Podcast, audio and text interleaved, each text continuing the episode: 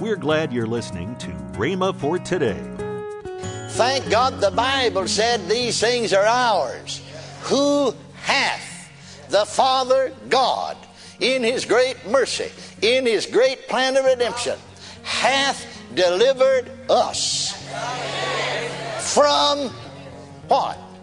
The power. Power, authority, the rule, the dominion of what? Darkness. Darkness. Darkness darkness. Glory to God. Welcome to Rhema for Today. Kenneth E. Hagin continues his teaching on our inheritance, priceless. Next on Rhema for Today Radio. Also, later in today's program, I'll tell you about this month's special radio offer. Right now, let's join Kenneth E. Hagin for today's message. Now, I'd laid them down long enough that at the time that I filled out my questionnaire, because said then the Methodist Church asked their ministers, you know, do you use tobacco in any form? If you did, they wouldn't license you or ordain you. And so I had quit long enough for about a month that at that time I could say yes, you know, that he didn't use it. And so he said, uh, we having this convention, and I was downtown Chicago, and I got back up in a back alley and smoked a cigarette. Because didn't want it's called, called convention delegates are there, you see. If they see him, they'll turn him out. They'll take his church away from him. They'll defrock him. He won't be no longer a Methodist, and he knows that. And so he said he got back up in that alley, see, where nobody could see him, and smoked his cigarette. And then he came out, started walking down the street, and then he felt so bad. Oh, he said, I felt so bad. Oh, I felt so bad.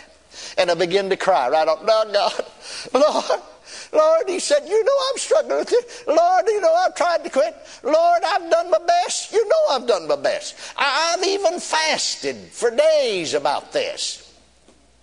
And he said, just like a voice spoke to him, said, that's the trouble. You've tried to do it all. Don't you know that I delivered you? Don't you see the scripture who had delivered us?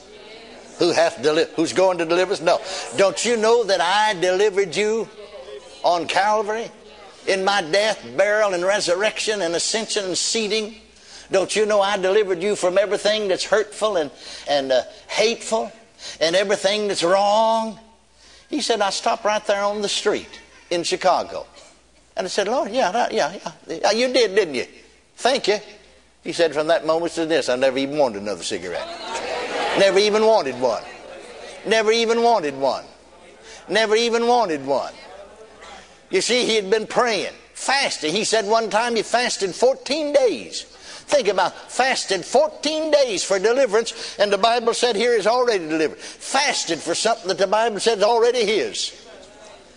No, thank God we've been delivered. Say it out loud, I've been delivered. I am delivered. I am delivered. Hallelujah. Glory to God. Glory to God. Glory to God. Glory to God. Glory to God. I'm talking about things that belongs to us. Things that belongs to us. Amen. You know you don't have to try to get something that's already yours. I mean, you fellas already married, you're not trying to get married, are you? You shouldn't be. You're in trouble if you are, because you are married. And you women that's already married, you're not trying to get married, are you? If you are, you're in a bad shape because you are married.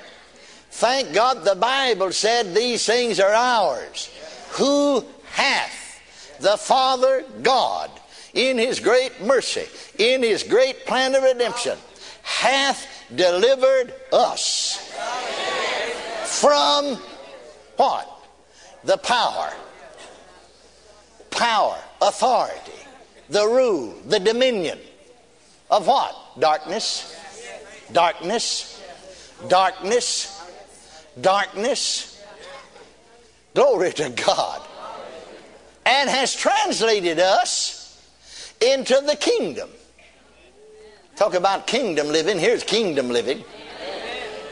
Into the kingdom of his dear Son, Christ Jesus. Glory to God.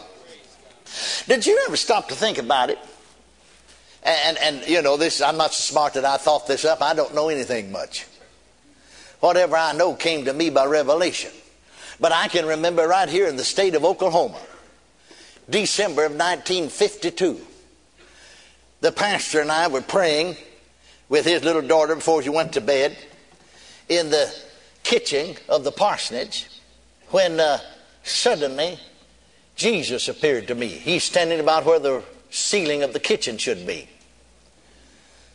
And he began to say to me, began this conversation with me, but said, I'm going to uh, teach you concerning the devil, demons, and demon activity. Because from this day forward, what's known in my word as discerning of spirits will operate in your life when you're in the spirit. And so the entire vision lasted an hour and a half. But we got right down to the end of that hour and a half vision. And Jesus is talking to me. I could see myself kneeling here. I could see him standing there about where the ceiling of the kitchen should be. And this demon ran up between us. Now, he's talking to me about how to deal with demons and our authority and all of that. And this demon ran up between us.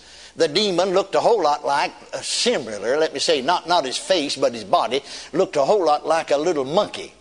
And he ran up there right in midair and began to jump up and down and swing his arms out and his legs out and holler in a real shrill voice, yakety yak yak, yakety yak yak. Just, it just, it just hurts your ears. It's so shrill. And then put out something like a smoke screen, a dark cloud. I couldn't see Jesus, couldn't see him. And I, I, heard the sound of his voice, but I couldn't distinguish a word. I could not distinguish a word. I could not distinguish a word. And I almost panicked. I thought, I'm missing what he's saying. I needed to hear that. Don't he know I'm not getting it? Don't he know I need to hear that? Why don't he do something about that devil? Why don't he rebuke that spirit? These thoughts, you know, are going fast through my mind, faster than a machine gun can fire bullets. And I thought them over a time or two. And finally, just in desperation, I pointed to that spirit and I said, I command you to shut up in Jesus' name. And when I did, he fell down, hit the floor, kerflop. And the dark cloud disappeared. And he lay there on the floor and shook. Just shook like he's having a chill. And whined like a little old pup you'd whipped. And I don't know, without thinking, I just said, not only shut up, but get up and get out of here. And he jumped up and ran out. And then Jesus said something to me that absolutely upended my theology. Just exactly opposite of what I thought. Jesus said to me, if you hadn't done something about that, and he pointed down where the devil had been, he just got up and left. If you hadn't done something about that, I couldn't. No, no, no, I said, I, I, I, I, I misunderstood you. Now, you didn't say, if I hadn't done something about that demon, you couldn't. He said, I said, if uh, you hadn't done something about that, I couldn't. I said, Dear Lord, unless you could prove that to me by the scriptures and by the New Testament, because we're living under the new covenant, not the old one. And then the Bible said, In the mouth of two or three witnesses shall every word be established. And I said, You'll have to give me at least three witnesses that will establish that in the New Testament for me to accept it. And he smiled so sweetly and said, I'll go you one better, I'll give you four.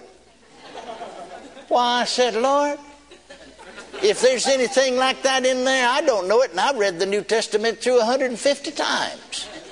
I've quit bragging about it. but I said it then, 1952. And he said, Why, son, there's a lot in there you don't know yet. And I'm still finding out that there's a lot in there I don't know yet. And then he went on, got me in hotter water yet before he got me out. Deeper water he said, uh, There's not one single scripture in all the Bible, particularly the New Testament, because you're living under the new covenant, not one single scripture anywhere that tells you to pray against the devil. There's not one single scripture, he said, that tells you, the church he's talking about, to pray that I, the Lord Jesus Christ, or God the Father, will do anything about the devil. And then he went further. He said, to pray against the devil or to pray that I, the Lord Jesus Christ, will do anything about the devil or God the Father is to waste your time. I said, Dear Lord, dear Lord, I've wasted so much time. Because I've done it. We just pick up, you know, whatever others are doing, whether it's right or wrong. I'm talking about things that belong to us. Thank God deliverance belongs to us, and the name of Jesus belongs to us. I said, The name of Jesus belongs to us. I said, The name of Jesus belongs to us. Well, you don't have to pray that God would give you deliverance. You've got it. It's yours. You don't have to pray that God will give the church the name of Jesus. He's already given that name to us. Amen? Amen. So then he began to give me scripture. He went first to Matthew, the 28th chapter. And you come down to the end of the chapter. He said, Now, it says, When I arose from the dead, I said to the disciples, All power. And again, that Greek word there is translated authority elsewhere. All authority is given unto me, that's unto Jesus now, in heaven and in earth, or on earth. Now, he said, if you stop reading right there, then you would say, Well, dear Lord Jesus, you do have authority on earth. It said so. But he said, I immediately delegated that authority on the earth to the church. I immediately said to them, Go ye into all the world and preach the gospel to every creature. I immediately said, These signs, one of the signs that would follow them, them that believe, is in my name they'll cast out devils. You know, King James said they cast out devils. He quoted this way In my name they'll exercise authority over the devil. Could very well cast them out if he didn't exercise authority over. In my name in my name. See, he delegated that to us, to the church. Welcome to Rhema for Today with Kenneth and Lynette Hagin. You can find more great materials by Kenneth E. Hagin, Pastor Hagin, and the rest of the Hagin family by visiting our online bookstore. Right now, I'd like to tell you about this month's special radio offer. This offer begins with the three CD set from Kenneth E. Hagin entitled A Fresh Anointing, and the book from Kenneth Hagin, Create the World You Want to See. Also, a CD from Lynette Hagin entitled You Can Have Success. All this for the special price of $25. That's almost $18 off the retail price. Call toll free 1 888 Faith 99. Again, Call toll free 1 888 Faith 99. You can also order online at rhema.org. That's R H E M A dot O R G. rhema.org.